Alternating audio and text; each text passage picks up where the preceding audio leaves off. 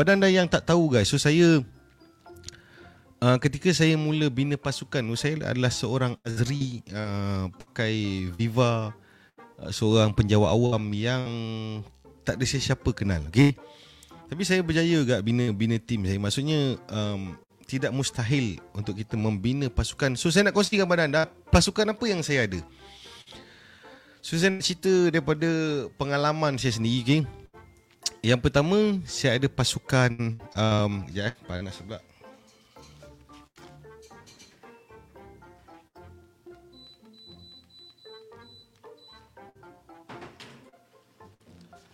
Okay, so yang pertama sekali saya ada pasukan um, um, pasukan yang menguruskan rangkaian kedai gunting rambut. Okay. Uh, so yang ni kita namakan dia uh, Walter Empire punya management team, di mana dalam pasukan ni ada yang menguruskan rangkaian kedai gunting rambut, uh, iaitu Tuan Smith. Uh, sebenarnya yang menguruskan Walter College, okay, untuk program-program um, gunting rambut, uh, sorry, uh, program kursus gunting rambut. So ni Tuan Hassan, G M kita. So sebenarnya dalam uh, menguruskan uh, keuangan syarikat, kita ada, saya ada accountant saya, Tuan Izat. Uh, lepas tu saya ada P A dan okey tu untuk uh, lepas tu setiap cawangan tu ada branch manager, okey.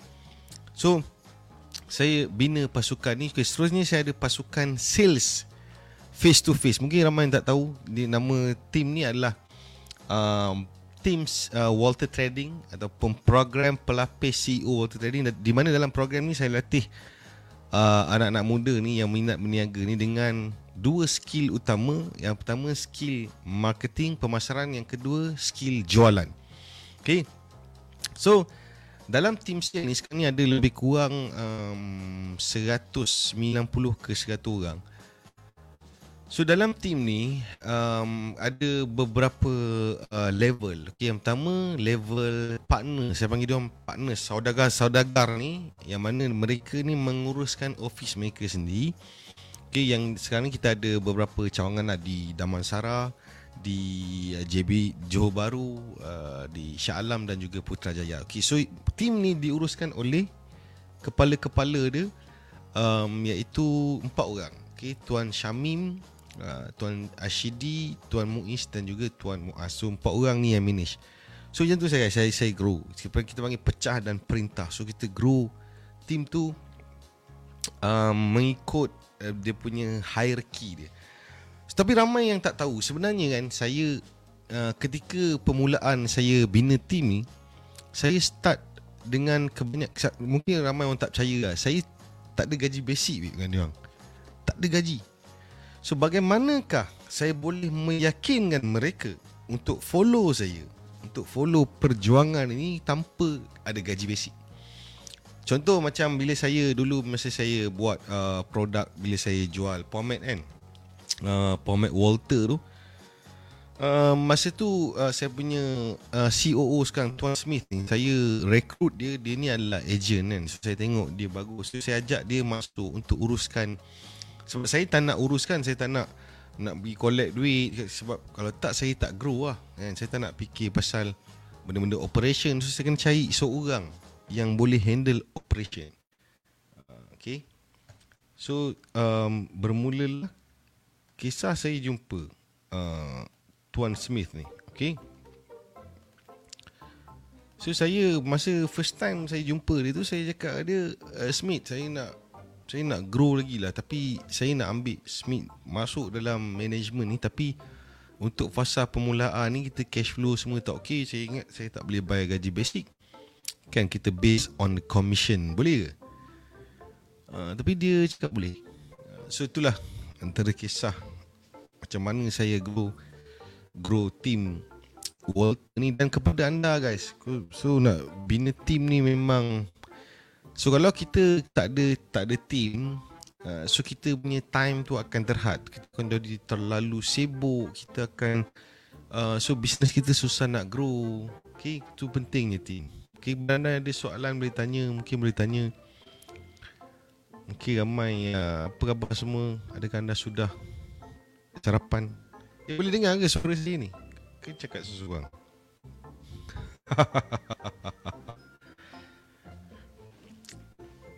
tapi macam ada lagging kan. Nanti kita akan cek solution. Mungkin ada soalan. Okay, so um, sekarang ni um, okay, so Alhamdulillah uh, kebanyakan uh, tim-tim ni sekarang ni diuruskan oleh ketua-ketua mereka. Jadi saya boleh fokus buat kerja untuk membesarkan lagi pasukan ni, untuk grow lagi tim ni. So ingat kan, lebih besar tim kita, dan dan tim saya sembilan puluh peratus adalah mereka yang based on commission. Ah, okay. So overhead dia depends on the sales. Ah, so ramai orang yang ah, tengok nature of business lah.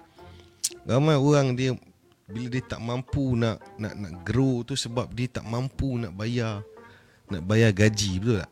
And so kalau kita nak ikut uh, semua peraturan yang tentang apa uh, nak untuk kita start, memang tak boleh start guys. Tak logik, tak masuk akal. Macam mana kita nak nak macam mana kita nak bayar gaji orang sedangkan kita punya sales tak okey lagi kan?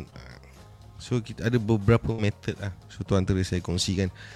So saya share ni benda pasal team ni based on saya punya experience. Okay, dalam masa enam tahun tujuh tahun ni, saya bukan manage satu company kan. So ada lima company dan setiap ni ada team. So itulah antara skill yang, dan paling penting sekali bagi saya untuk mereka yang kita panggil leader lah. Bila kita nak grow team tu, kita adalah leader kan. Yang paling uh, Waalaikumsalam Tuan Yasir, Arifin, apa khabar? Apa khabar Sabah? Macam mana Sabah? Sabah kan Tuan Yasir. Yang penting sekali um, kemampuan kita untuk convincing, untuk convince, untuk meyakinkan seseorang tu untuk menyertai pasukan kita. So kalau kita ni tidak tak terlihat um, meyakinkan, macam mana nak ikut kita? Okay, okay ni kita ada soalan daripada Tuan Yasir. Kalau macam saya buat bakery, boleh bagi idea ke Tuan cara buat team? Boleh Tuan Yasir. Okey, sekarang ni Tuan Yasir nak Tuan Yasir kena list down benda apakah yang Tuan Yasir dah tak nak buat. So benda tu sebab Tuan Yasir rasa kalau benda ni kalau Tuan Yasir masih buat, Tuan Yasir tak boleh fokus buat benda lain. So benda apa tu? First kena senaraikan dulu. Okey, kena bagi tahu dulu apa benda. Mungkin boleh kongsi kan. So nak team apa? Kadang-kadang orang dia nak bina team, nak bina, tapi dia pun tak tahu dia sebenarnya nak team apa. So first kali kita kena list down apa benda sebenarnya yang kita rasa kerja ni kita nak pindahkan, leverage kepada orang lain. Apa benda? Okay Tuan Yasir, apa benda? Ada jawapan tak? So kalau saya tahu Tuan nak apa team yang Tuan nak bina, baru kita boleh huraikan.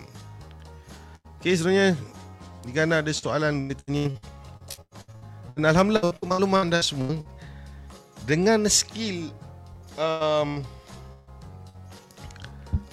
dengan skill membina pasukan ni, okay, untuk makluman semua, ketika saya masih bekerja sebagai penjawat awam, saya berjaya membuka lapan cawangan kedai gunting rambut dan juga rangkaian ejen-ejen Walter Pomed.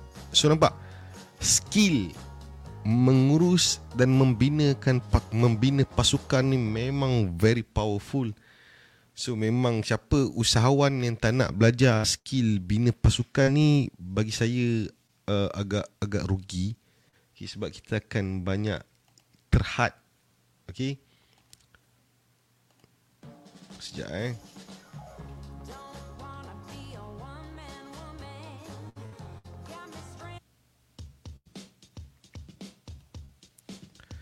Okey, seterusnya Yasir Arifin kata, Yasir Arifin kata saya tidak mahu buat benda dalam dapur macam buat ban. Okey, so maksudnya sekarang Tuan Yasir terlibatlah buat-buat kerja-kerja. Saya Tuan Yasir, saya ada kawan um, uh, yang mempunyai kilang, okay, kilang kek dan kilang roti, dan dia ni memang tak terlibatlah dengan kerja-kerja um, dapur ni. Okey, so apa dia kena buat? Apa Tuan Yasir kena buat? First, Tuan kena uh, Tuan dah kenal pasti bahawa Tuan nak cari pembantu dapur kan. Maksudnya budak tu walaupun dia zero, kita boleh ajar dia kan? Kita boleh ajar dia cara macam mana nak buat roti, macam mana nak proses tu. Kita kena create satu S O P, flow, macam mana nak buat kerja ni.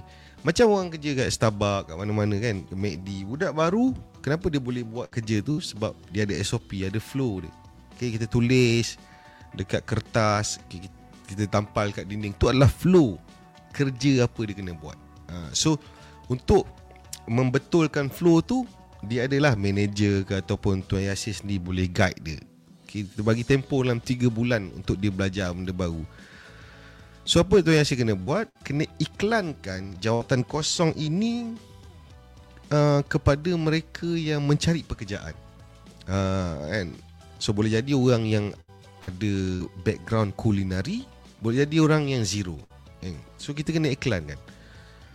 Lepas tu kita kena konsisten nak iklankan uh, jawatan kosong tu di media sosial, di mana-mana platform yang ada peluang untuk orang dapatkan lah. Okay, Tuan Rahmat, Sulaiman, waalaikumsalam seluruhnya. Tuan Yasir, ada soalan lagi. Yang kedua, hantar jualan ke kedai-kedai runcit seluruh Kota Belud Sabah. ha. Okay, dari segi cash, okay, first, pertama sekali um, Tuan Yasir kena confirm dulu nak pakai method apa, ha, commission base ke gaji basic kan? So kalau ada gaji basic, maksudnya kita kena, kita ada overhead baru yang setiap bulan kita kena. Contoh kita ambil seorang budak tu, gaji minimum sekarang ni seribu seratus. So adakah kita boleh dengan cash flow, dengan jualan kita tu, adakah kita boleh bayar gaji dia seribu seratus kan? So yalah, kita kita nak spend duit kita seribu seratus tu. Sepatutnya bila kita spend seribu seratus tu, kita punya production makin laju, kita punya business boleh makin grow. So kalau kita spend seribu seratus membuatkan business kita makin slow, maka kita rugilah. So kita kena kena buang je, macam tu lah. So yang kedua, um, nak hantar jualan ke kedai-kedai runcit seluruh Kota Belud Sabah. ha. So ni pun sama. So bila dah kenal pasti, saya dah kenal pasti, okay, dua jawatan ni penting, aku nak kena ada team. So kena buat iklan, ada ramai orang yang cari kerja. Dan dalam proses nak bina pasukan ni, okay, dia panggil hukum purata. Sama macam jual lah, lebih ramai orang kita jumpa, lebih besar peluang kita dapat. Lagi kita, kita tak boleh harapkan. Dan bila dalam membina pasukan ni, apa yang saya buat dulu, kita kena faham satu prinsip dalam menguruskan manusia. Tidak ada sesiapa pun boleh ubah manusia. Ni penting. Kalau kita tak faham benda ni, kita jadi jam, jadi stres. Kita nak ubah manusia lain, jadi sehebat kita, kita nak ubah manusia lain ikut macam mana kita nak. Tak boleh guys, tak ada siapa boleh ubah manusia. So kalau kita dah try budak tu, memang dia tak okey, memang dia pening, memang dia jam, tak ada disiplin semua, kita kena buang guys. Okay? Kita bukan sahaja kena mahir dalam rekrutmen, dalam ambil orang, kita juga kena main untuk buang orang, untuk toss orang tu yang tidak memberikan impak kepada syarikat kita. Sebab kita nak buat bisnes dia, kita bukan nak buat satu badan charity. ha, Kalau kita buat charity lain, kita nak buat bisnes. So yang menghidupkan company tu adalah cash flow. So apa-apa benda yang menyukarkan, memberi problem kepada aliran tunai, so kita kena cepat-cepat buat tindakan lah. Okay, so Tuan Yasir kena cari dua jawatan ni, satu pembantu dapur, satu lagi uh, pembantu amar ataupun salesperson ke apa benda. Kena cari dia, kena train dia. And so apa yang saya buat dulu, mula-mula ketika saya tidak ada manager atau tak ada leader, saya sendiri ajar. First, kita sebagai owner, kita kena handal luar semua benda tu, betul tak? So kita kena ajar mereka dulu. Kita, so first line, kita kena lahirkan leader dulu. Okay, macam manager, macam pengurus, supaya apabila ada orang baru nanti, kita dah tak letih nak ajar orang baru. So ada manager yang latih orang baru kan? So macam mana kita nak kembangkan lagi, kita kena lahirkan leader, manager, manager demi manager, supaya boleh latih ramai orang. Okay. Uh, so Tuan Rahmat kata, ya yeah, betul Tuan, do the right things at the right time with right people. Ah, itu dia, betul. Okay guys, so um, dan memang uh, untuk makluman semua, saya punya team memang ninety percent, ninety-five percent memang uh, mereka yang base uh, mereka adalah keuntungan. Okay? Tak ada sale, tak ada income. Macam mana? Jadi bagaimanakah saya boleh hook, boleh yakinkan mereka ni untuk bersama-sama dalam perjuangan saya? So skill-skill convincing kita ni sebagai pendiri ataupun founder kita sendiri mesti kelihatan meyakinkan. Kadang yalah, um, nak tak nak budak-budak muda ni guys, dia, dia lebih terinspirasi tengok leader dia, tengok bos dia, nampak um, nampak gagahan. So sebagai leader, sebagai bos, kita tak boleh nampak lembik di depan anak-anak buah dia. Okay, kita punya pakaian, kita punya cara bercakap kan. So walaupun bisnes kita kecil, kadang-kadang kita tak perasan apa budak-budak rasa macam tak. Kita pun pakai slipper kan, baju pun tak terurus. Macam mana budak-budak muda nak rasa inspirasi? Okay, Amar, selamat pagi Amar, apa khabar? Okay, pagi ni kita bincangkan tentang um, bagaimana cara saya membina dan menguruskan kan. Okay, so ni based on F P A dan bagaimana saya tak pandai gunting rambut. Okay, tapi saya boleh bina rangkaian kedai gunting rambut dan boleh ada ramai tukang gunting rambut. Malah saya juga membina, membuka satu college untuk latih orang untuk gunting rambut. Inilah skill uh, yang saya rasa kita semua sebagai usahawan kena belajar lah, kita nak grow lah. Okay. So mungkin ada soalan lagi yang nonton pagi ni.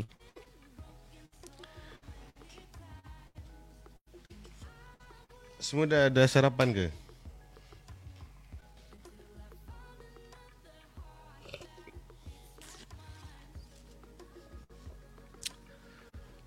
Okay, dan dalam uh, uh, so terus terang lah saya cakap, so dalam pengalaman saya bina team ni, uh, untuk kita jumpa seorang budak yang handal, kita akan jumpa ramai yang cak ayam dulu. Itu normal. Itu adalah kiraan yang normal. Okay. So kita tak boleh ubah orang, kita boleh ubah manusia. Kita, namun kita boleh push diri kita sendiri untuk dapatkan budak yang berkualiti.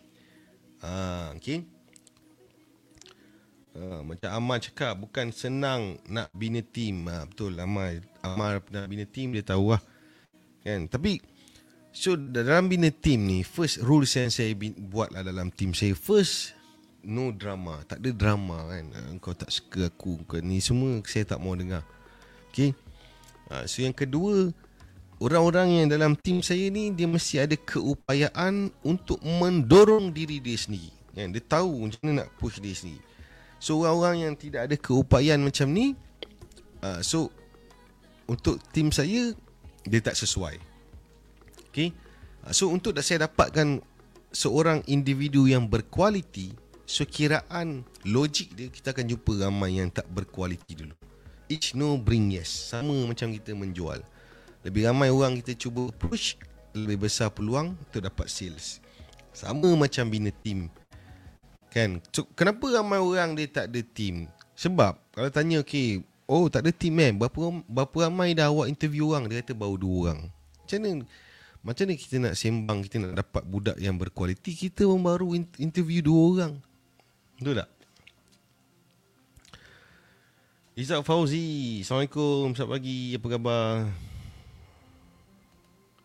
Pagi ni kita bincang tentang bina pasukan.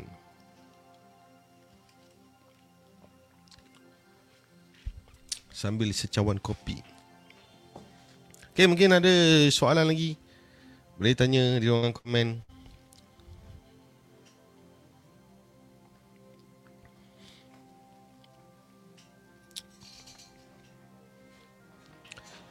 Apa aktiviti guys? Apa korang apa buat pagi ni? Apa apa program? Boleh ke kongsi yang sikit? Saya tadi pagi uh, jogging, buat video. Kau boleh tengoklah video tadi saya buat jap. Lepas tu tadi meeting dengan tim pagi. Okay.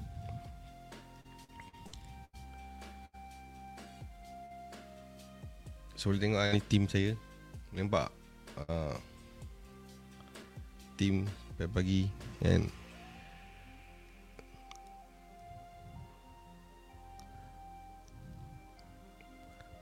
So, pagi-pagi meeting pagi.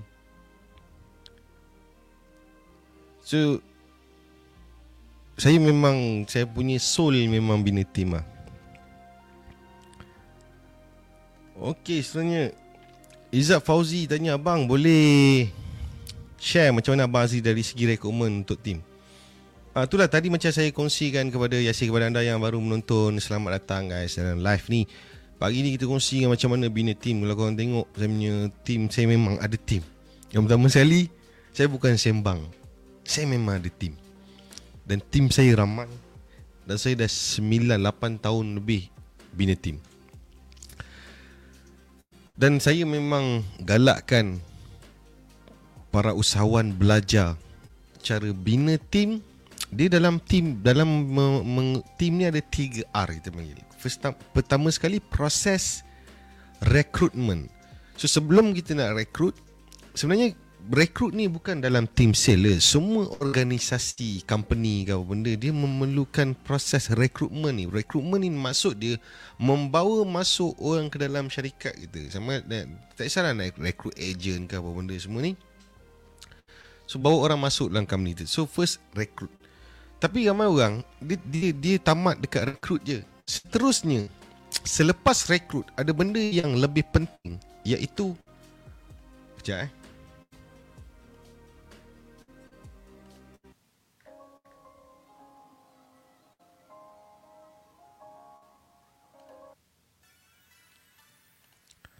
Ya, yeah, so sebenarnya dalam uh, selepas rekrutmen kita ada satu lagi benda yang penting, iaitu retain. Retain ni iaitu bagaimana dan apakah yang perlu kita buat untuk mengekalkan ahli pasukan kita. Ini ramai yang tewas. Dia boleh rekrut tapi dia tak boleh nak memastikan budak tu stay dengan dia. Dipanggil retain. So dalam retain ni ada banyak benda yang kita kena buat. Ada banyak benda yang kita kena laksanakan sebagai leader dalam proses untuk retain budak-budak ni. Okay. So yang ketiga, selepas kita kekalkan dia, so ada satu lagi, it boleh retain kan? Uh, sorry, retrain, untuk melatih semula mereka ni kan? Dan dah kita dah kekalkan, lepas tu dia punya performance dah start down, dan proses untuk latih semula. Dan ramai orang dia biarkan terbengkalai, dia, dia tak latih semula, akhirnya mereka hanyut bersama debu-debu angin. Hmm. Okay. So bila kita uh, bila kita dah kenal pasti kita tim tu orang macam mana, jawatan apa yang kita nak buat, baru kita boleh start buat rekrutmen, baru kita boleh start buat jawatan kosong, buat iklan. Okay. Dan kita, sebab tu saya cakap lagi-lagi kepada usahawan, kadang-kadang lu orang sembang nak rekrut tim, nak ni, tapi korang pun tak nampak meyakinkan. Dekat media sosial banyak membawang kan, komen kat sini, komen kat sana, tibai orang sini, tibai orang sana. Korang punya yalah, bila orang baru tak kenal kita kan, dia ingat nak join lah, tengok sekali dia tengok kita ni lah kat Facebook macam ni ayat dia, walaupun dia tak kenal kita tau, first impression dia, eh macam ni ke, tak nak minat. Walaupun kita ni seorang yang bagus, syarikat yang bagus, tetapi first impression kita untuk uh, orang untuk join kita, dia dah rasa tak, tak best lah, tengok dia ni macam sikit-sikit apa, gaduh dengan jiran pun cerita kat Facebook, tak nak esok kalau aku kerja dengan dia kan, buatnya aku terpijak kaki dia esok, mampu dia cerita kat Facebook, ambak. So kadang-kadang bukan tak ada orang nak join kita, kita tu yang sendiri yang banyak merosakkan kita punya nama kan dekat uh, media sosial, dekat mana-mana lah. So belajarlah guys, belajarlah apa ni, binalah, belajarlah bina pengaruh kat media sosial. Okay, gunakan gambar betul, nama betul, tulis benda-benda baik, uh, tunjukkan satu tun, kalau kita nak orang ikut kita, kita mestilah tu, jadikan kita, nampakkan kita ni bahawa seorang yang layak diikuti. Ha, betul tak? Okay. Pergi kilang buat air, lepas tu pergi pasar, lepas tu pergi kafe, lepas tu pergi pacak kedai tepi jalan. Banyak kerja. Ha, betul lah, banyak kerja. Tapi income macam tu je. Jadi kita jam. Sama macam saya ada seorang uh, sekarang ni dia ni dah ada team sales dia, nama dia Syamim kan. Dulu dia dua ayam singgit berjalan. Dia yang gaul tepung pagi-pagi, kumpat pagi. First, betul, kita untuk start kita kena buat semua. Tapi lepas tu kita kena start grow guys. Macam mana kita nak grow? Dia kena datang daripada sales. Sales kena, kena okey dulu. Ha, inilah cabaran dia. Kan, kalau tak macam ni lah letih. So bila kita rasa macam eh, buat macam itu yang kita rasa buat buat buat macam tak ada apa kan. Okay, uh, Izad Fauzi, betul, image sebagai leader. Yes kan, image kita sebagai leader, sebagai orang yang nak orang lain ikut tu. Macam mana kita nak bawa image kita tu? Okay. Okey, Rahmat Sulaiman, uh, apa yang Tuan selalu cakap bila set goal dengan organisasi Tuan? Maksudnya visi yang Tuan selalu set nak capai. Okey, so dia ada dua jenis, satu misi, satu visi. Visi ni dia adalah satu benda yang bersifat lama, dia, dia jangka masa panjang kan. So macam mana kita nak capai benda jangka masa panjang tu? Dia kena ada misi. So setiap hari kita kena bagi misi dekat tim kita. Kadang-kadang sebab apa dia orang tak tahu apa nak buat? Sebab kita tak bagi tahu dia apa misi dia. So hari ni berapa banyak sale dia kena capai, hari ni apa dia kena buat. Okay, so kalau korang belum ada leader, so korang lah kena cakap. Macam saya, saya dah tak cakap sebab saya ada barisan leader. Leader saya ada dalam lima puluh orang lebih. So leader yang kena bagi task dekat mereka ni. So saya manage saya punya leader. Eh sorry, saya manage saya punya ketua-ketua, orang panggil saudagar besar ni. Saudagar besar manage barisan leader mereka. Barisan leader ni manage anak-anak buah mereka kan.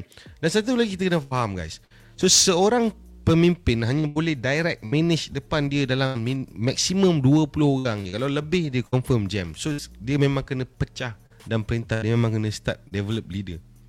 Okay, so Rahmat Sulaiman, so uh, apa yang saya selalu cakap adalah kepada um, kalau contoh kalau saya direct dengan dengan leader, so kena saya kena bagi tahu dia. Macam saya punya arahan kepada leader saya adalah apa yang leader saya kena cakap dekat anak buah dia, ha, macam tu. So misi dia hari tu adalah dia, apa dia kena cakap, apa dia kena laksanakan. So leader pula dia kena bagi tahu tim dia apa misi hari ini kan. Contoh kita nak dapatkan sale hari ni, setiap orang contoh kita ada uh, lima puluh orang. So setiap orang hari ni kita punya misi adalah seribu ringgit. Okay, secara online ke offline ke, hari ni seribu ringgit. So bagaimana kita nak capai seribu ringgit? So setiap orang mesti approach tiga puluh orang customer. So focus on the numbers, not the sale. Fokus kepada jumlah tiga puluh orang. Apa jadi pun tiga puluh orang. lima orang reject tak apa, dua puluh lima orang lagi untuk aku capai aku punya misi hari ni. So barulah mereka ni setiap hari hidup dengan misi kan. So sama juga dalam hidup ni. Kenapa ramai orang tak jadi apa-apa? Sebab dia sendiri tidak tahu apa dia nak jadi. Dia tidak ada matlamat yang jelas apa yang dia nak jadi. Dan ramai orang hari ni kenapa dia tak jadi apa-apa? Sebenarnya betul apa yang dia jadi tu, sebab dia sedang menjadi sesuatu yang dia tak tahu, iaitu tak jadi apa-apa. ha, Macam itulah. So kita kita transform benda tu. Kita letakkan satu target, apa yang kita nak capai, apa yang kita nak jadi. So insyaAllah kita akan capai. Okay, so dalam uh, misi harian tu akan ada banyaklah cabaran dia. Tapi at least setiap hari dia orang ada misi apa nak kena buat. Okay, Tuan Afrizal, waalaikumsalam. ha, Macam D J lah pula. Ini tuan perkongsian ni tuan, tentang apa khabar Tuan Afrizal tentang pasukan ni kan, membina dan menguruskan pasukan. Okay, mungkin ada soalan lagi.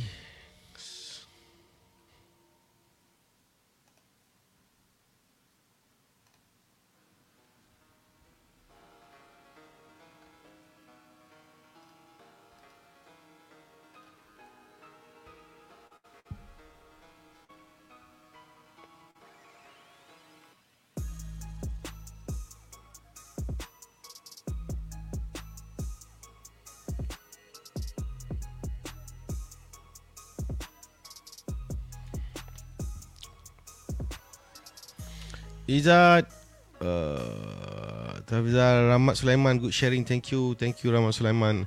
Izad Fauzi, thank you for the share. Thank you guys, jangan lupa kongsikan video ni. Okay, lagi satu tentang um, mungkin saya boleh kongsi secara general lah. Kepada yang kawan yang nak bina team pun satu hal juga. Dia nak rekrut agent ke nak, kadang kan saya tak tahulah apa founder founder dia orang ni ajar. Dia macam ni guys. Kalau kita nak kalau kita nak rekrut agent, kita kena kenal pasti kita punya sasaran siapa. Kan?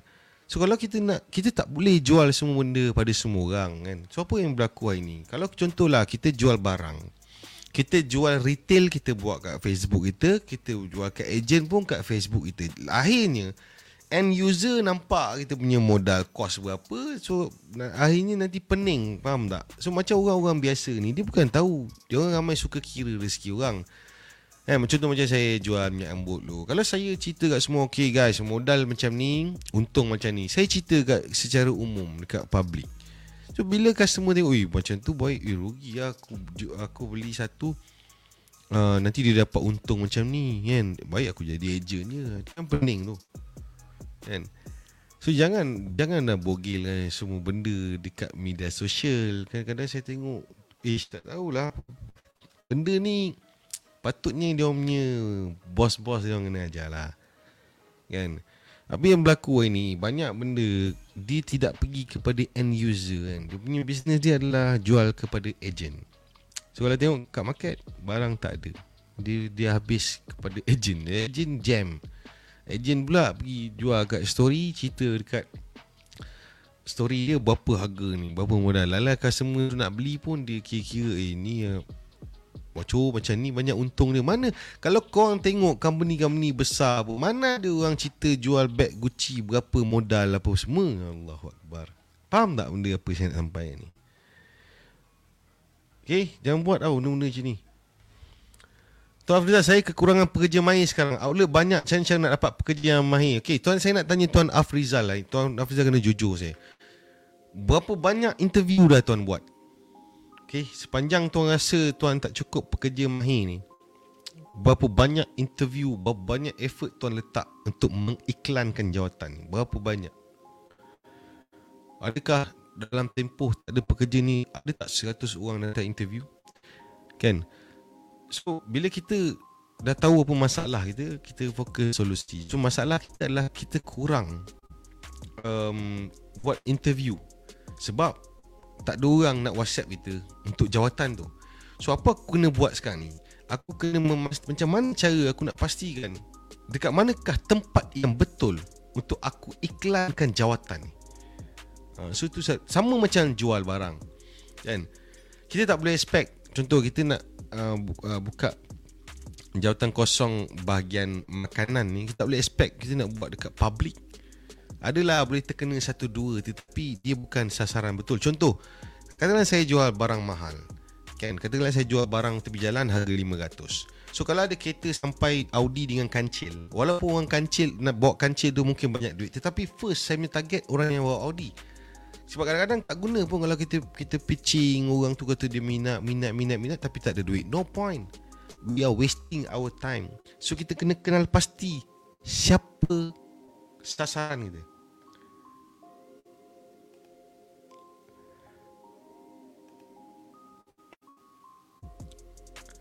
Izad Fauzi, ya betul, maksudnya buyer kita adalah agent, so bukan dengan jasa kemanjang. Tuan Afrizal ada buat iklan tapi tak ramai datang. Maksudnya Tuan eh, Afrizal kena kenal pasti kat mana Tuan letak iklan tu. Maksudnya tak ramai. Dia sama Tuan, macam mana Tuan meniaga kedai makan, traffic. Lagi banyak traffic lalu, lagi besar peluang untuk diorang masuk kedai. Nampak? So sama je macam rekrutmen. Berapa ramai orang nampak kita punya iklan, lagi ramai orang nampak. Dan orang yang nampak tu kena orang betul. Kalau contoh kita nak iklan, kalau kita iklankan jawatan kosong kepada orang yang, contohlah kita iklankan jawatan kerja kosong restoran kepada orang yang kerja engineering, macam tak masuk akal. Macam tu maksud saya kan. Sama lah macam hari ni saya ajar tim saya, kalau kita nak jual barang mahal, kita kena utamakan orang yang berkemungkinan ada kemampuan, ada duit yang boleh beli barang mahal. Kalau kita, contohlah saya pitching nak jual Ducati Panigale kepada orang yang gaji tiga ribu, walaupun dia terlalu sukakan Ducati tu, Dia tak mampu beli. So saya habis buih mulut pun no point.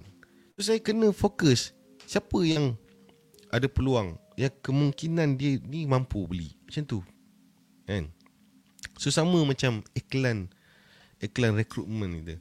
Kat mana kita letak iklan tu kan? Kepada siapa yang kita tuju kan benda tu? ha, Okay eh Dapat eh perkara ni.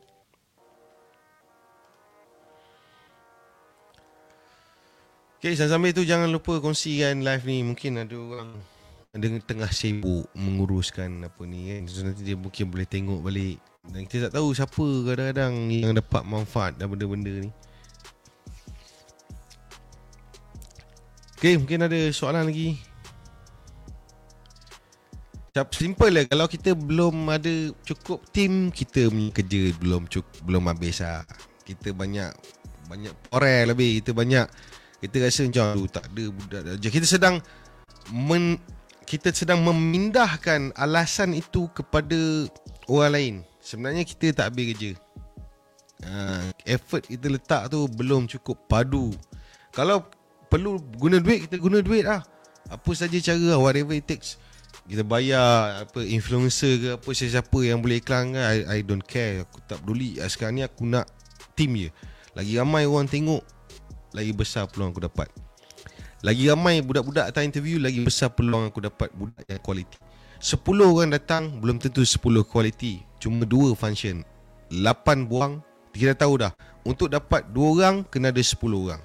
Okay, dua orang yang solid, sepuluh orang yang, lapan orang merapu. So untuk dapat lagi empat orang yang solid, kita kena interview dua puluh orang. Interview lagi sepuluh orang, kemungkinan ratio dia dua orang bagus. So focus on the numbers, bukan kepada orang tu masalah dekat kampung semua. Kita tak nak, tak abang peduli.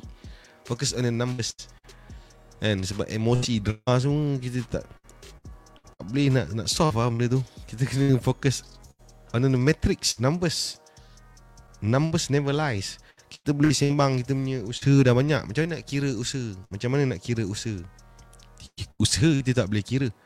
Tapi kalau kita ada rekod berapa banyak kita punya reach kat Facebook kan, berapa banyak kita jumpa orang hari ni, kita dapat sign dia kan, berapa ramai orang kita dapat ambil gambar dengan dia. Itu matrix, itu numbers yang betul kita boleh kira. Kalau kita just cakap saya dah usaha, apa bukti dah usaha? Mana bukti? Ada begitu mudah untuk kita cakap kita dah usaha dengan cakap saya dah usaha. Betul tak? Haa, itu guys. Okay. Okay, mungkin ada soalan lagi, silakan. So alhamdulillah, walaupun uh, ya, disebabkan kita ada team kan. So bila contoh macam tiba-tiba P K P dan sebagainya, kita boleh, kita ada banyak kepala otak ramai, idea banyak yang pandai kan. So kita boleh leverage macam-macam idea, semua effort pun kita boleh ni. So alhamdulillah, walaupun uh, P K P semua, kita masih boleh maintain sel lima angka sehari. Itu pentingnya, kenapa kita kena ada team. Okay. Dan dan uh, lagi satu, ramai orang dia tak ambil berat tentang untuk bina team sales ni. So company dia tak ada sales team, company dia tak ada orang yang buat sales. Oh, itu pun satu hal juga. Hanya dia seorang je, sebagai owner dia je buat sales. Okay, yang lain banyak on the operation. Staff-staff ada dua puluh orang, seorang buat sales, sembilan belas operation. Oh, tak boleh, tak balance.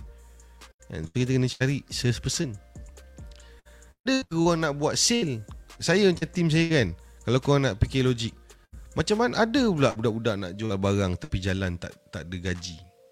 Ada. Kalau korang tengok, ada tak orang nak kerja uh, apa alam flora? Ada je. Ada tak orang nak kerja sapu sampah? Ada. Ada tak budak-budak nak bawa Grab? Ada. Ada budak dah nak bawa Foodpanda? Tak ada. Maksudnya dalam dunia ni kan, semua orang dia ada suka dia masing-masing. Ada orang dia kerja cleaner sebab dia memang suka mencuci, faham tak? So ada orang dia memang suka buat sale ni. So kita kena cari, Kita kena Kita kena muncul, kita kena reach more people. Kita kena guna apa sahaja cara. Dalam keadaan red ocean ni lambakan kan, usahawan semakin ramai, macam-macam produk. So what differentiate you? Apa yang membuatkan kau orang boleh grab attention kat kau? Kenapa orang nak ikut kau, kenapa tak ikut dia? Why? Ha. Macam mana kita har- boleh harapkan satu hasil yang luar biasa sedangkan kita punya effort biasa-biasa? Macam mana? Sesuatu yang agak kelakar yang kita mungkin boleh cakap kat diri kita kan, kita nak income enam mangka sebulan bersih, tapi kita punya usaha tak nampak pula macam nak enam mangka kan. Kita Kita selalu macam tu lah, dia mengharapkan perubahan dalam hidup dia tapi dia tidak buat apa-apa. Ha, ini pun, inilah masalah kebanyakan masalah uh, bina tim ke sales ke. Saya punya pengalaman lah, saya tengok pun saya sendiri melalui sembilan puluh sembilan peratus datang daripada sikap eh, daripada sikap seseorang individu. So kalau seorang in, dalam company tu ada lima puluh orang, okay, empat puluh orang sikap dia cak yam, so company tu collapse. Bukan pasal produk dia bagus ke tak bagus orang, sebab attitude move the product. Attitude yang gerakkan produk, and attitude move the organisation. Attitude yang menggerakkan organisasi, and attitude itu yang melambang, yang move negara ni. Sikap dia macam mana? So sebenarnya perkara tunjang dia, masalah sekarang ni adalah sikap. Dan yang menyedihkan, sikap ni dia tak ada penawar. Itu yang naya tu. The only person yang boleh change sikap adalah dia orang tu sendiri. Ha, tu yang ramai jam. Kita tak boleh ubah orang, tapi kita boleh push diri kita sendiri. The only person yang kita kena push every single day, setiap hari adalah diri kita guys, bukan orang lain. Okay, kita tak mampu. Macam mana kita nak push orang lain? Kita boleh cakap je, tapi yang nak gerakkan kaki dia, dia sendiri. Nampak? Kita tak boleh paksa orang lain jadi bagus macam kita, tetapi kita boleh paksa diri kita untuk cari orang yang bagus macam kita. Betul tak? Ramai orang tak faham, dia tak faham konsep ni. Dia pening. Dia nak ubah budak-budak muda, dia nak change, dia kata nak bantu semua ni. Tak boleh. Hanya orang tu sahaja yang boleh ubah diri dia. Korang bagilah macam-macam jenis ilmu pun, kalau dia bukan orang yang suka ubah hidup, no point. Betul tak? Kalau hari ni dia tengok berapa banyak peluang untuk cipta aliran tunai kat luar sana, tetapi ada je orang yang tak nak buat apa-apa. Sebab apa? Sebab dia pilih macam tu. So kalau kita tolong bagi macam-macam pun, agak-agak dia nak ni ke? Tak ada. Ha, so kita tak mampu ubah sesiapa. Ni ni konsep asas sebelum kita nak bina team ke nak buat apa-apa. Ni asas. Kita bukan saja tak boleh ubah orang tu punya sikap, malah pemikiran dia pun kita tak tak boleh ubah. Kalau dia memang ada taksub dengan pemikiran dia, jangan kita nak ubah tak boleh kan. So ya, dia gerak jalan terus. Okay eh ada soalan?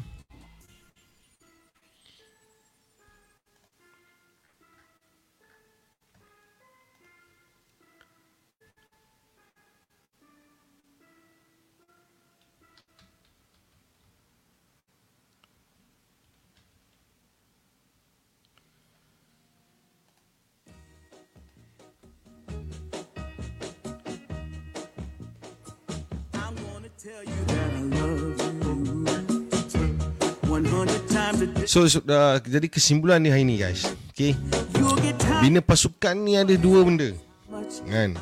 Pertama sekali diri kita sendiri, macam mana kita push diri kita setiap hari untuk cari team. Yang kedua, bagaimana kita kefahaman kita tentang bahawa kita tak boleh ubah manusia kan. So macam team saya kan, saya ada team. So kadang-kadang saya dah bagi tahu, okay guys, hari ni Uh, kita punya misi semua kena minimum sale dua ribu. So saya boleh cakap je yang untuk memastikan diri dia tu usaha ke arah nak dapat dua ribu tu siapa guys? Dia je. uh. So kalau kita faham benda ni, kita tak stres dan kita meniaga pun kita happy je. Tuan Afrizal, macam mana cara nak motivate pekerja? Macam, macam sama Tuan Afrizal saya cakap tadi. Sebenarnya motivasi daripada luar ni, dia bersifat sementara. Okay? Kalau seseorang tu dia bergantung kepada motivasi luar, okay? sembilan puluh peratus hidup dia bergantung kepada motivasi luar. Maksudnya orang orang itu bukanlah orang yang bermotivasi. Sebab kalau kita tak cakap, dia tak ada motivasi. Letih. Akhirnya kita bukan letih meniaga, kita letih memotivasikan manusia. Saya nak tanya soalan. Macam kita sendiri sebagai usahawan, kan? Siapa motivate kita? Mana ada, setiap hari kita sendiri yang push kita sendiri. So macam itulah kita nak cari orang yang mampu dorong diri dia sendiri.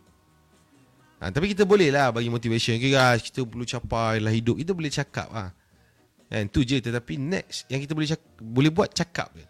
And motivate, bagi motivasi. Okay, contohlah kita buat bonus. Okay. Siapa capai macam ni dapat lima puluh ribu contoh. Korang rasa semua orang ke ada ada ada nafsu nak tu? Tak ada, bukan semua orang. Nampak? So dia memang depends kepada jenis manusia tu. Ha, ni pengalaman saya. Manusia ni ada macam-macam jenis. Ha, so saya dah tahu dah key dia. Macam mana nak jumpa yang jenis-jenis champion. Sama lah, usahawan pun ada banyak jenis. Ada usahawan yang biasa, yang, yang level-level uh, cukup makan. Dia rasa dia dah cukup makan, dia dah bersyukur. Okay, kita tak boleh paksa dia, eh hey, kau kena grow. Tak boleh. Sebab dia memang happy macam tu. Dia memang happy meniaga asal cukup makan. So that's it. Okay lah, jangan paksa dia. Kenapa nak paksa dia pergi grow?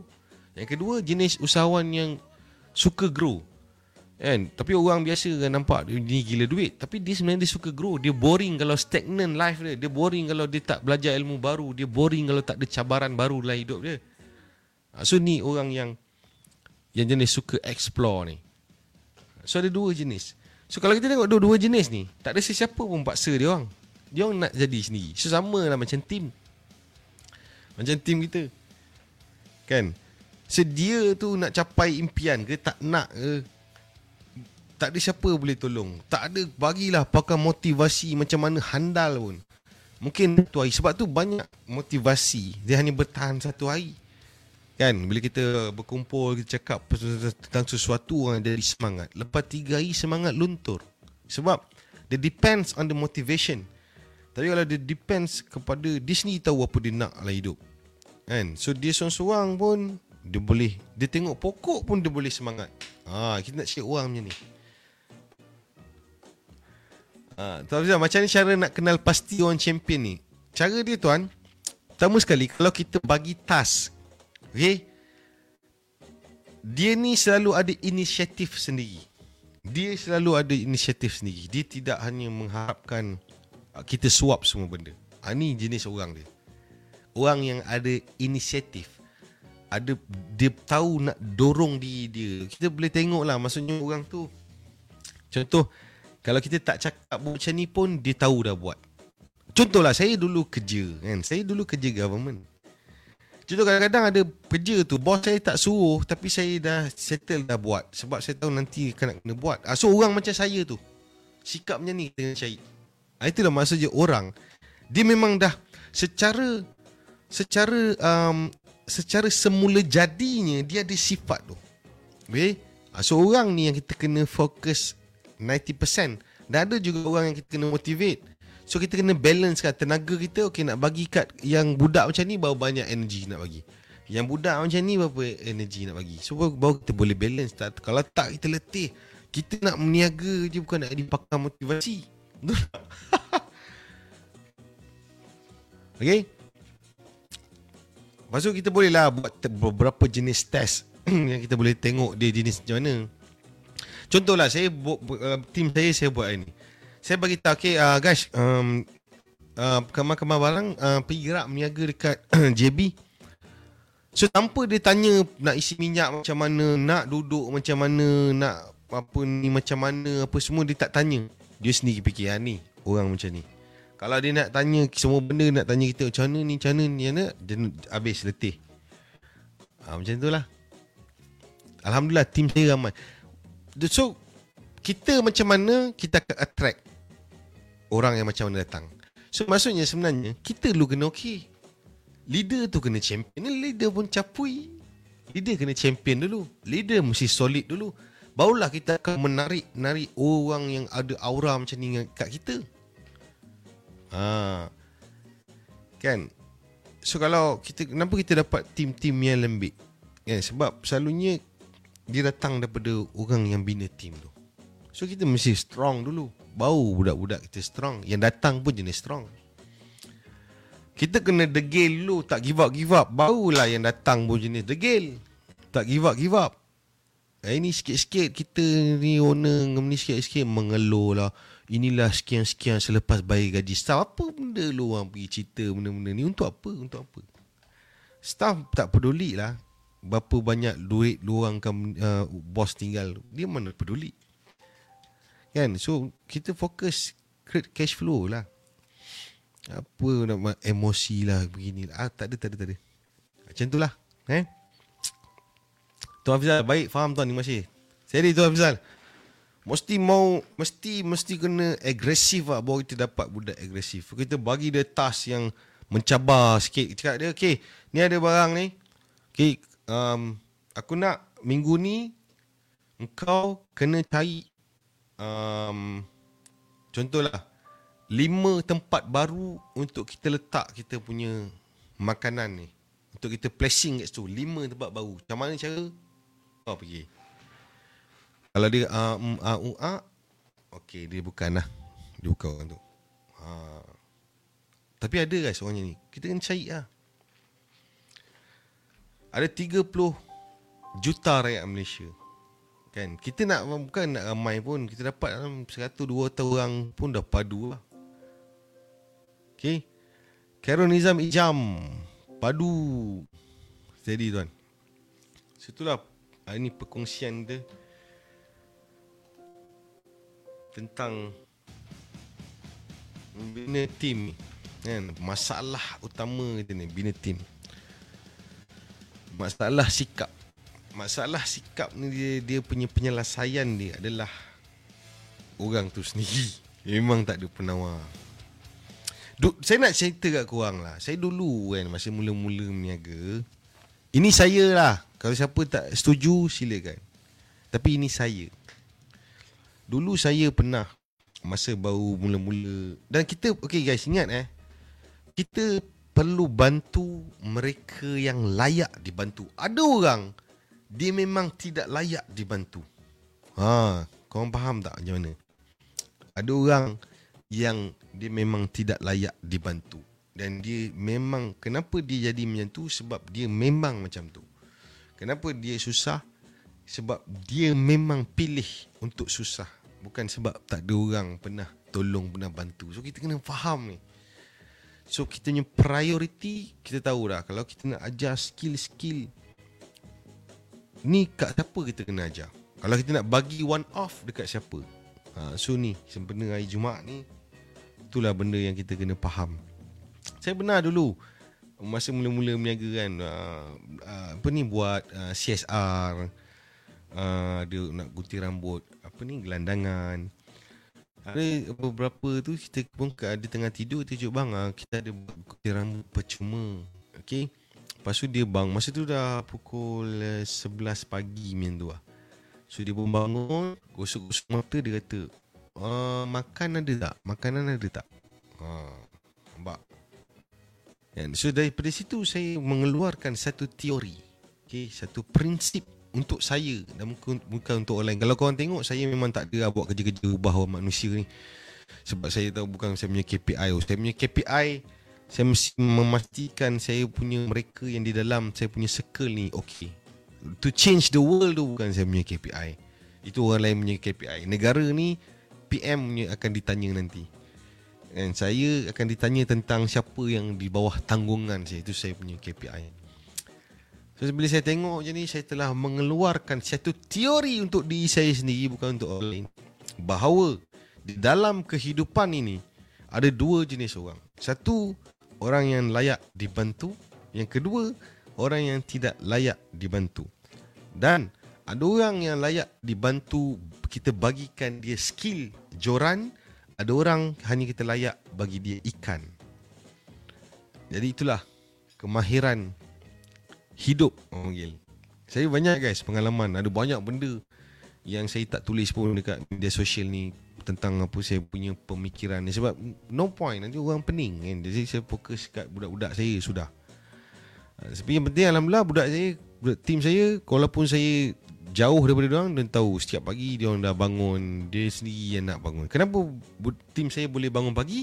Bukan sebab saya suruh, sebab diorang yang nak bangun. Kalau jenis yang tak nak bangun, kita keluarkan dia daripada tim. Jadi makin lama so, team itu akan dipenuhi oleh orang yang boleh dorong diri sendiri. Baru kita boleh fly. And team ni macam enjin lah. Macam mana kita kereta nak laju kalau enjin tak power, betul tak? Ha. Okay. So silakan, ada mungkin ada soalan nak tanya tentang team lah. Saya kesian lah kadang-kadang. Saya tengok ramai orang dia nak ubah manusia. Memang jam lah kalau buat kerja. Saya tak tahu macam mana dia boleh ubah manusia. Tak boleh. Kita boleh sampaikan sahaja kan. Lepas kita sampaikan tu, lepas tu kita relax lah. Kita dah sampaikan, betul tak? Ramai orang dia nak memastikan orang tu buat seperti apa yang dia mahukan. ha. Ini yang jam sebenarnya.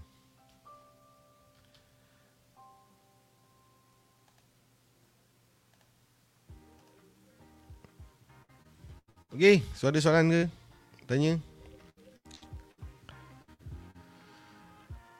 Ui, dah berapa lama tak ni kan live? Ui, satu jam guys. Satu jam bercakap. Bukan mudah eh. Sebab kenapa saya cakap macam ni kan? Sebab saya sendiri tengok hidup saya lah. Okey. Tapi saya tak samakan saya dengan orang lain. Tapi saya tengok kenapa satu memang tidak dinafikan.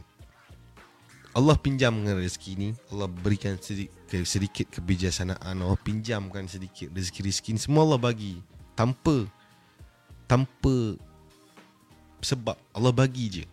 Okay, samalah orang kat luar sana. Cuma saya keluarkan beberapa uh, apa ni teori-teori tentang diri saya ni, apakah faktor-faktor kehidupan itu sendiri yang membuatkan saya berjaya keluar daripada seorang uh, anak orang miskin, anak orang susah, daripada seorang budak flat, budak setinggan, daripada seorang yang selalu diketawakan, di menganjing-anjing, digelak, daripada orang yang tak ada apa-apa ni. Saya berjaya membina satu empire. Malah bukan saya, saya berjaya, bukan saja diri saya, saya berjaya membangunkan berapa ramai anak-anak muda yang hari ni setiap hari boleh dapat income satu hari seribu ringgit bersih. Okay, dan hidup mereka berubah. So antara perkara asas yang saya dapati pada eksperimen pada diri saya, saya dapati bahawa saya, alhamdulillah, saya mempunyai satu kekuatan, iaitu saya mampu mendorong diri saya sendiri tanpa disuruh. Saya tahu apa nak buat, saya tahu apa nak belajar, saya tahu saya boleh push diri saya. Dan benda ni bukan ketika saya dewasa. Semenjak saya kanak-kanak lagi, saya memang ada sikap ni. Saya dah biasa bangun pagi daripada zaman kanak-kanak lagi, walaupun hari cuti, walaupun tak ada aktiviti.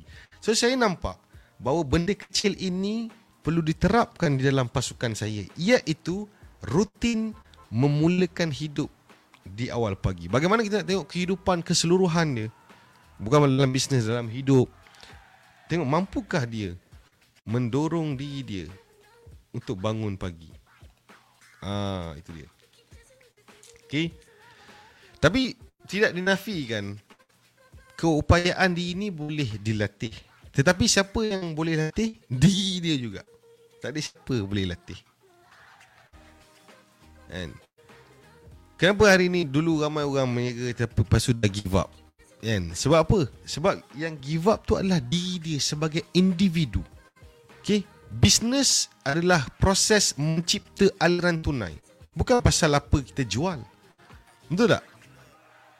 So kita boleh jual apa-apa je. Dia adalah produk, kita bagi orang tu, kita dapat duit sebanyak ini. Betul tak? Tapi kenapa ramai orang give up apabila dia tidak mampu membangunkan kembali diri dia.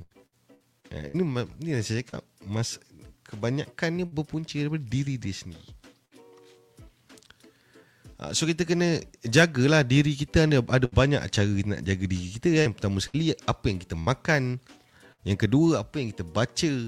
Bukan saja makanan untuk jasad kita, malah makanan untuk kepala otak kita ni yang, ni yang paling penting. Bagaimana cara kita berfikir akan menentukan berapa banyak income kita, bagaimana hidup kita. Kan, apa yang membentuk pemikiran kita? Yang membentuk pemikiran kita adalah suasana sekeliling kita. Dengan siapa kita bergaul? Kalau kita bergaul dengan orang yang hidup dia banyak komplain, drama, gosip, jadi lama-kelamaan kita akan jadi macam tu. Tapi ramai orang tak berani keluar daripada circle tu sebab dia takut nanti orang cakap dia sombong. Disebabkan dia tak nak orang cakap dia sombong, maka dia kekal duduk di dalam circle itu. Kan? Ha, nampak? Sebab hidup kita bukan, semua orang adalah manusia. Kita hanya hamba kepada Allah Azza wa Jalla. Kita bukan hamba manusia. So, kita boleh pilih dengan siapa kita mau kawan, dengan siapa kita nak friend kat Facebook, dengan siapa kita kena block. Kita punya pasal lah kita boleh pilih. Betul tak? Ha.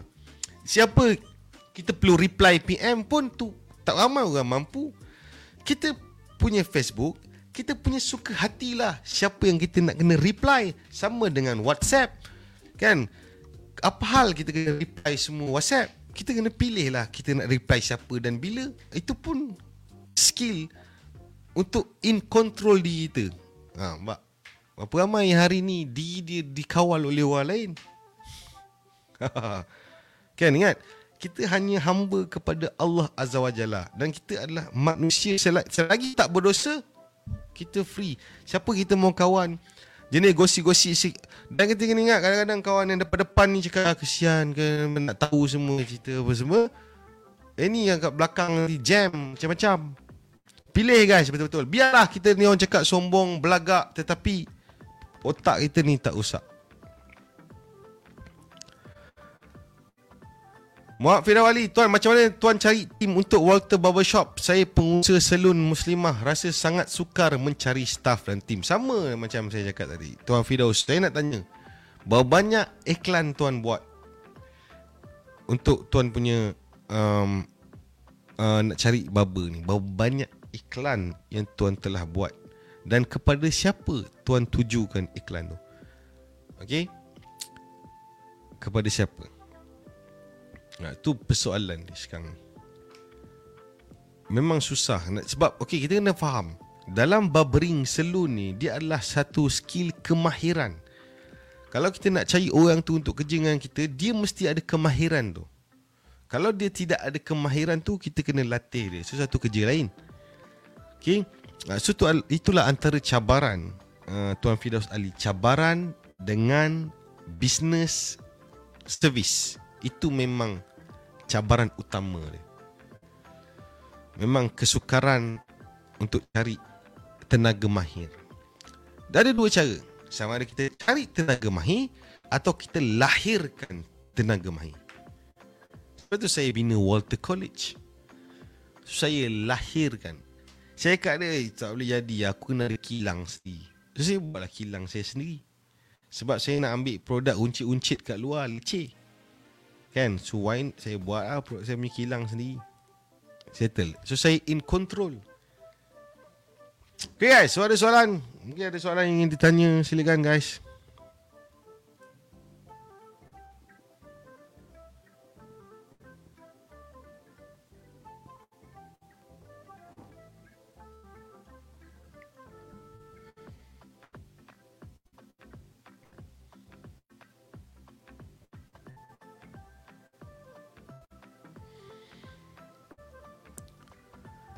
Okay, so itulah antara tadi banyak agak perkongsian kita hari ni.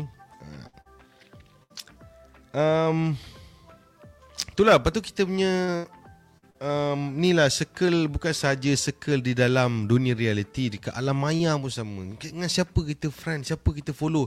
Story, kadang story WhatsApp kan. Kadang saya tengok kalau ada orang yang jenis mengeluh pagi-pagi ni, saya memang mute terus, saya memang delete terus nombor dia. Kan? Bayangkan kita nak start hidup kita ni pagi-pagi kan. Tiba-tiba kita buka pula kita nampak benda yang tak best. Orang mem, apa kadang-kadang bergaduh dengan apa ni keluarga dia pun nak cerita kat story kat Facebook ni. Eh apa benda ni? Letih ah. Jadi kepala otak kita pula jam. So kita kena zap keluar terus. Selamatkan kita punya mind kita. Kan? Sama lah. Lepas tu kita pun sama sebagai, tak kisahlah walau, kalau kita bukan usahawan pun kan, for the first for the first place, kenapa kalau kita ada masalah, kenapa kita perlu tulis dekat media sosial? Kenapa? Why? What's the benefit? Apakah manfaat yang korang dapat lepas cerita masalah? Adakah masalah tu selesai? A ada masalah dengan B, A pergi cerita dekat C kat media sosial. Tak selesai pun. Lu ada masalah dengan dia, lu pergi jumpa dia lah, lu pergi settle. Betul tak? Okay. So saya rasa itu saja guys. Jangan lupa kongsikan live ni. Banyak intipati hari ni. Okay, semoga bermanfaat semua. Hari ni hari Jumaat. Banyakkan selawat, baca surah Al-Kahfi. Lepas tu hari ni double lah, banyak sikit pahala untuk kita bersedekah. Okay. So assalamualaikum guys. Saya Azri Walter, jumpa lagi.